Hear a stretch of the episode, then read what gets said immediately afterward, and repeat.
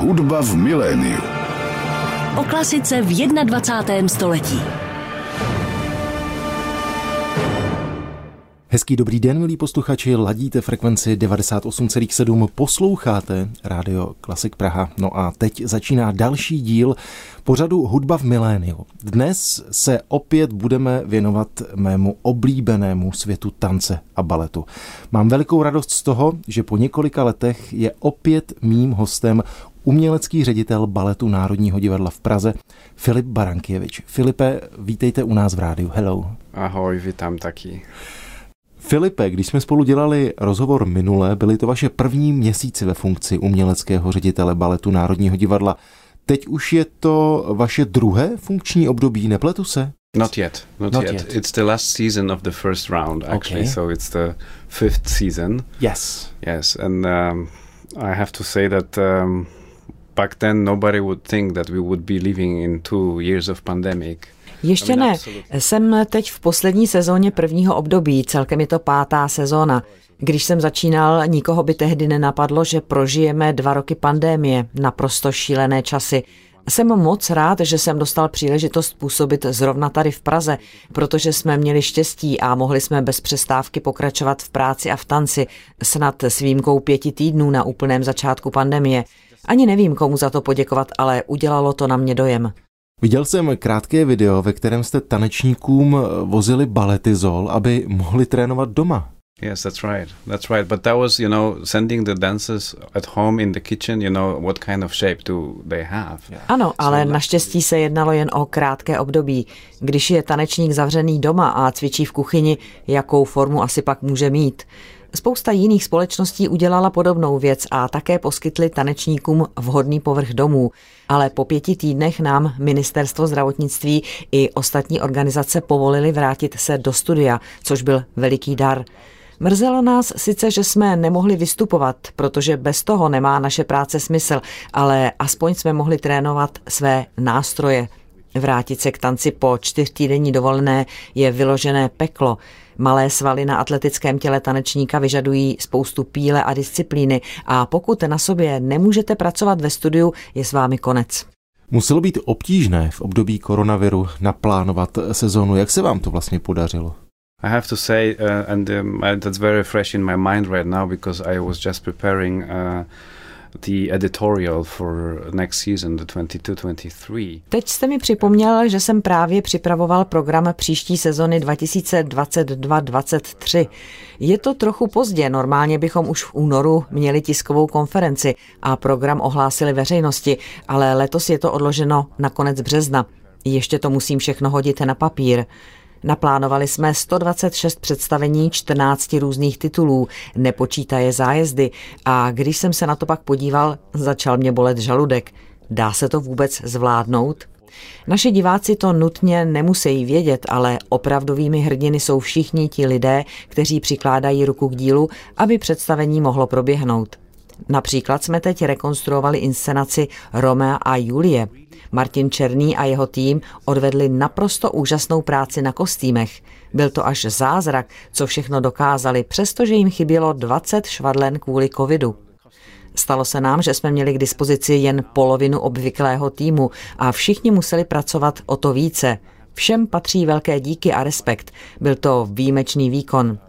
Tanečníci se sice hřejí ve světle reflektorů, ale hrdinové jsou i všichni ti lidé za scénou, kteří doslova zachraňují každou inscenaci a každé jednotlivé vystoupení. Stanečníky, kteří byli zavření doma sami nebo v párech, jste uspořádali gala večer, odvysílali jste několik vystoupení na YouTube a pak už následoval Foresight a Šípková růženka.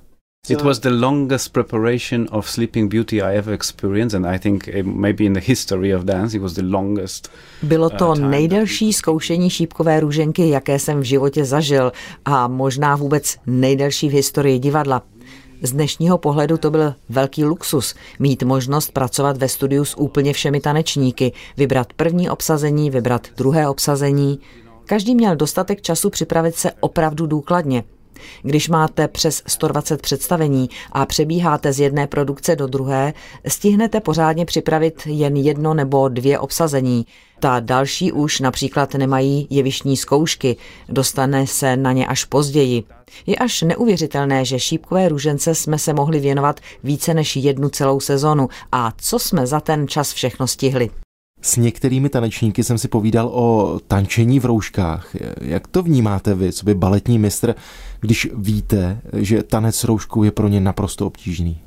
You know, it was out of question because the the need of being able to perform and uh, attract our audience, even if it was on a screen without uh, performance or without people who've been sitting in the audience. Ta otázka vůbec nebyla na stole. Tanečníci žijí pro vystupování před publikem, byť třeba v rouškách nebo bez živých diváků v sále, takže roušky byly samozřejmostí. Nikdo si nestěžoval, všichni to přijali. Udělalo na mě dojem, jak silná byla jejich touha vystupovat. Teď před premiérou Romea a Julie to bylo podobné. Nepotřeboval jste uměleckého ředitele, aby vybral obsazení. Vybral ho covid. Dopadlo to tak, že Paul Irmatov, Romeo v prvním obsazení, měl covid dva týdny před premiérou. Za týden se vrátil a mohl vystupovat, ale v karanténě byla pro změnu zase Alina Nanu. Nakonec na premiéře tančila Ayaka Fuji, která byla až ve čtvrtém obsazení a na druhé premiéře tančila Irina Burduja z pátého obsazení. Plyne z toho poučení, že i pokud jste v pořadí někde vzadu, nakonec přijde vaše chvíle a dostanete příležitost. Začátkem ledna jsme začali dávat dohromady obsazení s choreoložkou Jane Bourne, která předtím připravovala i skrocení zlé ženy a Oněgina a ta říkala, že dříve než v posledním generálkovém týdnu neměla ani jednou na scéně všechny účinkující podle plánu. Neustále někdo zaskakoval, ale nakonec všichni pochopili, že to zvládneme, pokud si budeme navzájem pomáhat a kolektiv spolupracoval jako nikdy předtím. Je pro vás jako pro šéfa taková situace stresující? It is, you know, um, we... Byli jsme jeden z prvních souborů v České republice, které začaly s pravidelným týdenním testováním. Minulý týden byl první, kdy jsme se netestovali. Náš koordinátor musel každý týden vyhradit dvakrát tři hodiny na otestování více než stovky lidí. Když zjistil, že testování skončilo, nemohl tomu ani uvěřit. Celá instituce je ovšem ve výhodné situaci, protože nikdy nehrajeme v prostorách pro více než tisíc lidí a tak jsme často mohli mít plně obsazené hlediště, obzvlášť v uplynulém půlroce. I po logistické stránce jsme na tom dobře. Máme celkem pět tanečních studií. Který jiný baletní soubor má, jako my, tři studia na jednom pracovišti a další dvě na druhém pracovišti, tedy ve státní opeře? Díky všem těmto výhodám jsme pandemii přežili a dopadli jsme nakonec velmi dobře. Pojďme si teď povídat o baletu, nejen o covidu. Nedávno měla premiéru nová inscenace Rome a Julie s choreografií Johna Krenka. Jehož jméno je v Praze velmi populární. Dělal i Labuť jezero, Oněgina. Byl to váš záměr přivést jeho choreografie do Prahy v takovém množství? You know, I mean, I have to admit that, um, uh, and this is literally what always uh, critics or people here in Prague are complaining about that Philip. Uh, Abych byl upřímný, moji kritici si neustále stěžují, že Filip pochází z provinčního města Stuttgartu a přiváží pořád jenom krenka. Co se týče Romea a Julie, byla to šťastná náhoda. Neplánoval jsem to, měl jsem telefonát z Glasgow a tamní manažer se mě zeptal, jestli bych nechtěl koupit původní návrhy kostýmů a scény od Jirgena Roseho, které měli k dispozici. Přijal jsem, protože výprava Jirgena Roseho je to nejkrásnější, co můžete vidět – Nevadí, že je to 60 let stará inscenace, protože naši diváci už teď vědí, že Kranko je především o herectví, kromě úžasné hudebnosti. Poprvé jsem to viděl v roce 1995, když jsem studoval v Monte Carlo a shlédl jsem Oněgina v podání souboru opery v Nice. Po zbytek života mi utkvělo v hlavě, jak to bylo muzikální a jak dojemně byl příběh odvyprávěn pomocí tance. Tanec byl prostředkem, ne prioritou. Není to jen 60 let stará inscenace. Jedná se především o to, jak tanečníci dokážou svou postavu vysvětlit publiku a přenést na ně patřičné emoce a to nikdy nezastará. proto je Kranko slavný po celém světě. Umí jedinečným způsobem vyprávět příběhy. Jak vy víte, jsem fanouškem baletu Národního divadla. Viděl jsem v podstatě snad všechna představení v poslední době. Rome a Julii jsem navštívil před několika dny a měl jsem radost, že to není jen tanec, ale že to je drama. Myslím, že pro tanečníky může být někdy obtížné, když musí spíš hrát, než tančit. And this is the reason why we have it in our repertoire, because I believe that it's a milestone for their future careers. Whatever they will have to play, it helps them out to find. Because, you know, it's not about uh, copying what has been done 60 years ago. Jednoznačně. A proto to máme v repertoáru. Myslím, že je to posune v jejich budoucí kariéře. Nejde jen o napodobování něčeho, co bylo vytvořeno před 60 lety. Musíte najít svého vlastního Romea, vlastního Merkučia, zkrátka vtisknout postavám vlastní rukopis. To bylo pro Johna Krenka vždy velmi důležité. Navíc je to choreograf, který vám osobitý přístup umožňuje, protože už není naživu. Rámec choreografie je daný, ale konkrétní interpretace záleží na vašich vlastních emocích a senzitivitě. To nikdy nemůže zestárnout. A předpokládám, že to je velká výzva. It's very challenging, but this is also the reason why we, we might say, yeah. Ano, mohli bychom říci, no jo, tohle je Stuttgart, ale není to pravda. Když se podíváte do historie, zjistíte, že John Kranko uskutečnil ve Stuttgartu spoustu úžasných věcí. Objevil Jiřího Kiliána, Billyho Forsyta, Johna Neumayera, Mít kranka na repertoáru je atraktivní, ale nehrajeme jej proto, že jsem ze Stuttgartu a mám tam konexe. Musíte především prokázat, že váš soubor je schopen dostat takovým standardům. Jak jste říkal, vypadá to spíš jako drama, protože každý účinkující rozumí tomu, co se na jevišti děje. Není to jen o hlavních postavách, které představení takzvaně táhnou. Každá zboristka musí prožívat stejnou bolest, jakou cítí Julie. Přemýšlím o některých momentech představení, kdy mají Romeo a Julie spíš ty herecké úkoly. Jsou pro ně tyto momenty těžší než tanec? Teď si vzpomínám například na moment, kdy mají vypít jed. Definitely, for sure. For sure, it's much more difficult to do um, a poison scene for Juliet than to do a variation from the first act. For sure. 100%. Rozhodně. Scéna s jedem je pro Julii určitě mnohem těžší než třeba variace v prvním dějství, stoprocentně. Pokud jste nechodil na lekce herectví, je těžké odhadnout načasování akce, aby publikum porozumělo tomu, co se snažíte beze slov vyjádřit. Je to skutečně herectví a těšilo mě sledovat, jak každá z našich Julií přistupuje k postavě odlišně, nebo jak Matěj a Paul interpretují svého Merkúča a Romea. Musím přiznat, a viděl jsem za svou kariéru mnoho různých obsazení, že každý je opravdu jiný, Každý hledá svou vlastní cestu. Zbožňuji vypravěče příběhů a myslím, že je to nejlepší způsob komunikace s publikem. Tanec sám o sobě není prioritou. Inventář tanečních figur není tak důležitý jako předávání emocí. Myslím, že o tom to celé je. Zajistit, že je divákům vyprávěn příběh. Na zatím posledním osmém představení došlo k potlesku ve stoje hned při děkovačce. Nebylo to žádné vlažné tleskání, diváci dokonce křičeli a po tvářích jim tekly slzy, protože byli dojatí. A to je to nejkrásnější, co se může stát. Pomůže tanečníkům herecká zkušenost z baletu jako Romeo a Julie i v případě, řekněme, ještě více klasického baletu, až budete dělat třeba Labutí jezero. Myslíte, že tanečníci budou hrát jinak? For sure and it's um, that's exactly what you know and uh, it came and it's not my wording it came from John Cranko Určitě. Nejsou to moje slova. Řekl to John Cranko, že, cituji, pro tanečníka je nejlepší nemít žádný styl. Repertoárová pestrost, o kterou se snažím, je velmi důležitá, protože jedno souvisí s druhým. Tanečníci by nemohli dělat například Eden Eden od Vejna McGregora, kdyby předtím nedělali Svěcení jara od Glena Tetliho. Nebylo by to fyzicky možné. Odnášejí si něco ze stylu každého choreografa. Podstatou věci není jen uvádět samé novinky, ani na to nemáme rozpočet. Občas můžeme být odvážní.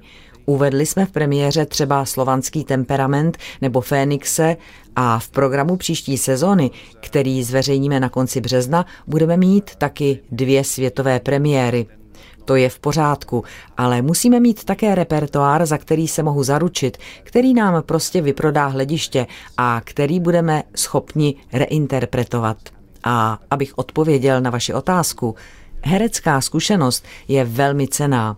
Už nyní připravuji další představení, které bude čistokrevné drama a velká výzva. Po emoční stránce musí tanečníci být na ty party připraveni a kdyby jim chyběla tato zkušenost s Romem, nebyli by toho schopni. Filipe, hovořili jsme o pestrosti repertoáru a osobně si myslím, že musí být velice obtížné předložit svým nadřízeným vyvážený program sezóny. Samozřejmě na Labutím jezeře nebo na Louskáčkovi je divadlo vždycky plné, ale řekněte mi, je pro vás těžké najít v oblasti repertoáru balans? I'm directing the company for the fifth year now, and two of the seasons I couldn't count really because I. It's also recognizing what the what our audience is like, you know, and um, Řídím teď balet Národního divadla pátou sezónu a první dva roky vůbec nemohu počítat, protože jsem teprve zjišťoval, co se našemu publiku líbí. Před covidem jsme měli téměř 97% vyprodaných představení, ale dodnes nemám ponětí, jak velkou část diváků tvoří turisté a jaký podíl mají domácí praští návštěvníci. Je velice obtížné v současné době něco odhadovat, protože do divadel se teprve vracíme a jak vidíte, Romeo a Julie jsou vyprodaní, Labutí jezero taky, Šípková růženka skoro taky, takže tyto tituly mají zjevně úspěch. Co se týče soudobých děl, myslím, že budu muset naše publikum trochu vzdělat, protože nejsou zvyklí chodit na něco, co neznají. Řekl bych, že je to také otázka zvídavosti. Já osobně nevidím rozdíl v tom, když náš soubor hraje šípkovou růženku, Kajetána Sota nebo Forzajta, protože tanečníci to mají rádi. Je jejich snem mít žijícího choreografa, který bude tvořit přímo pro ně. Stejně tak je jejich snem tančit Forzajta nebo McGregora. Opravdová výzva je vytvořit inscenaci, která přitáhne publikum i bez známého titulu. Forsyth a McGregor nejsou tituly, Buď tanec sledujete a víte, že to jsou významní choreografové, nebo to nevíte a prostě se jen přijdete podívat. Mně stačí, když se takoví diváci přijdou podívat jen jednou, protože občas potřebuji otestovat, kterým směrem se v oblasti repertoáru vydávat a kterým ne. Bez Balančina, od kterého jsme uváděli serenádu, by tanečníci nemohli být později tak dobří ve Forzajtovi. Všechno je to propojené a já zkrátka nemůžu předložit program na deset let dopředu. To by nebylo fér ani k našemu souboru, ani k našim divákům. Je třeba postupovat krok za krokem a uvědomovat si, jak se tanečníci vyvíjejí. Lidé, kteří se diví, jaký smysl má uvádět 60 let starou inscenaci Romea a Julie, nevědí, co všechno je třeba udělat za A, za B, za C a za D, aby byl soubor dostatečně univerzální a dovedl zahrát cokoliv. Každá choreografie přinese do jejich světa něco nového. Kompletní obrázek si uděláte, až si o tom promluvíme za deset let. Je pro tanečníka v takovém souboru, jako je balet Národního divadla, důležité, aby měl široký repertoárový záběr a aby exceloval v Romeovi a stejně i ve Forzajtovi? Nebo je možné tanečníky rozdělit podle speciálního oboru, ve kterém vynikají? I totally think that dances today in 21st century need to be universal.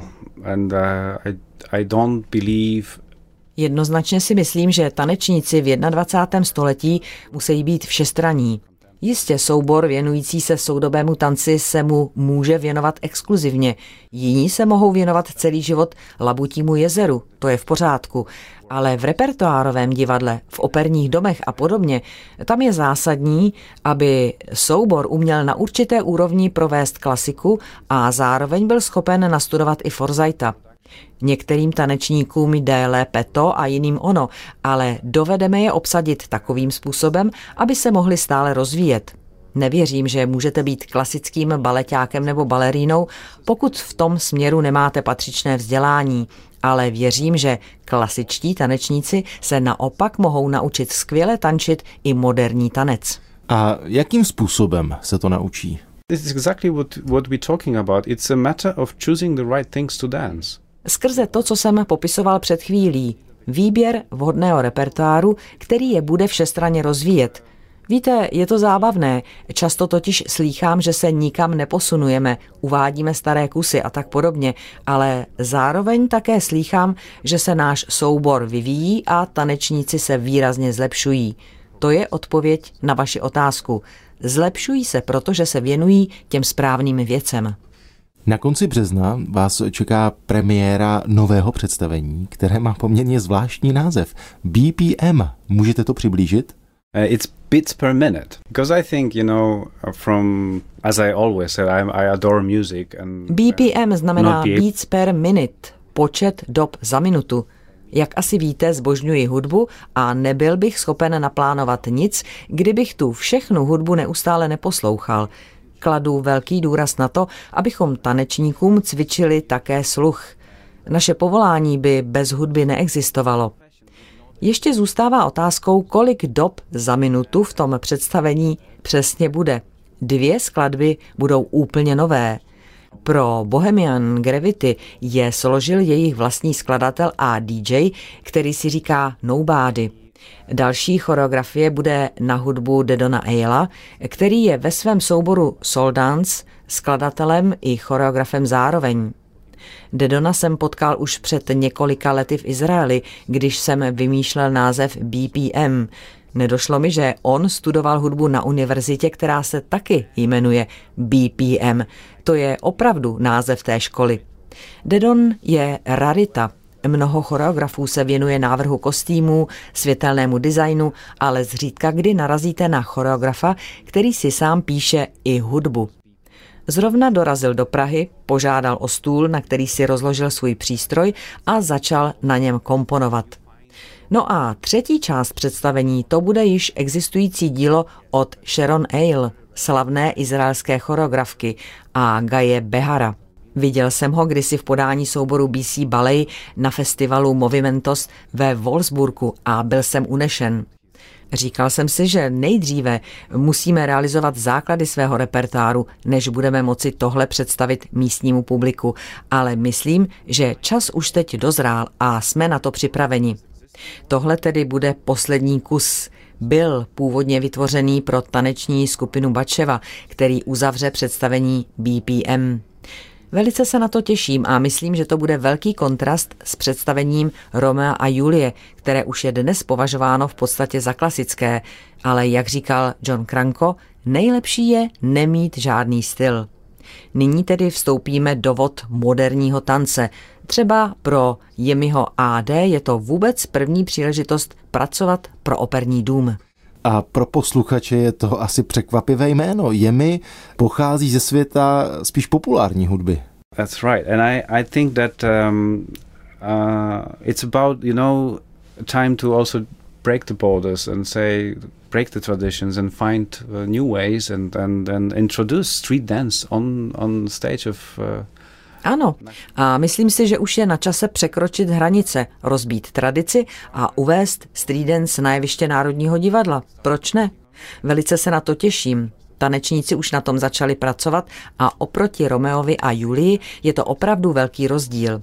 Zároveň ještě stále hrajeme šípkovou růženku, takže se noříme do naprosto rozdílných světů a je to skvělé. Jak už jsem zmínil na začátku, poprvé jsme spolu vedli rozhovor v době, kdy jste do své funkce čerstvě nastoupil. Co se týče scén, na kterých s baletem vystupujete, Státní opera, Národní divadlo, Stavovské divadlo a nová scéna, podle jakého klíče je pro jednotlivá představení vybíráte a které z nich jste si oblíbil?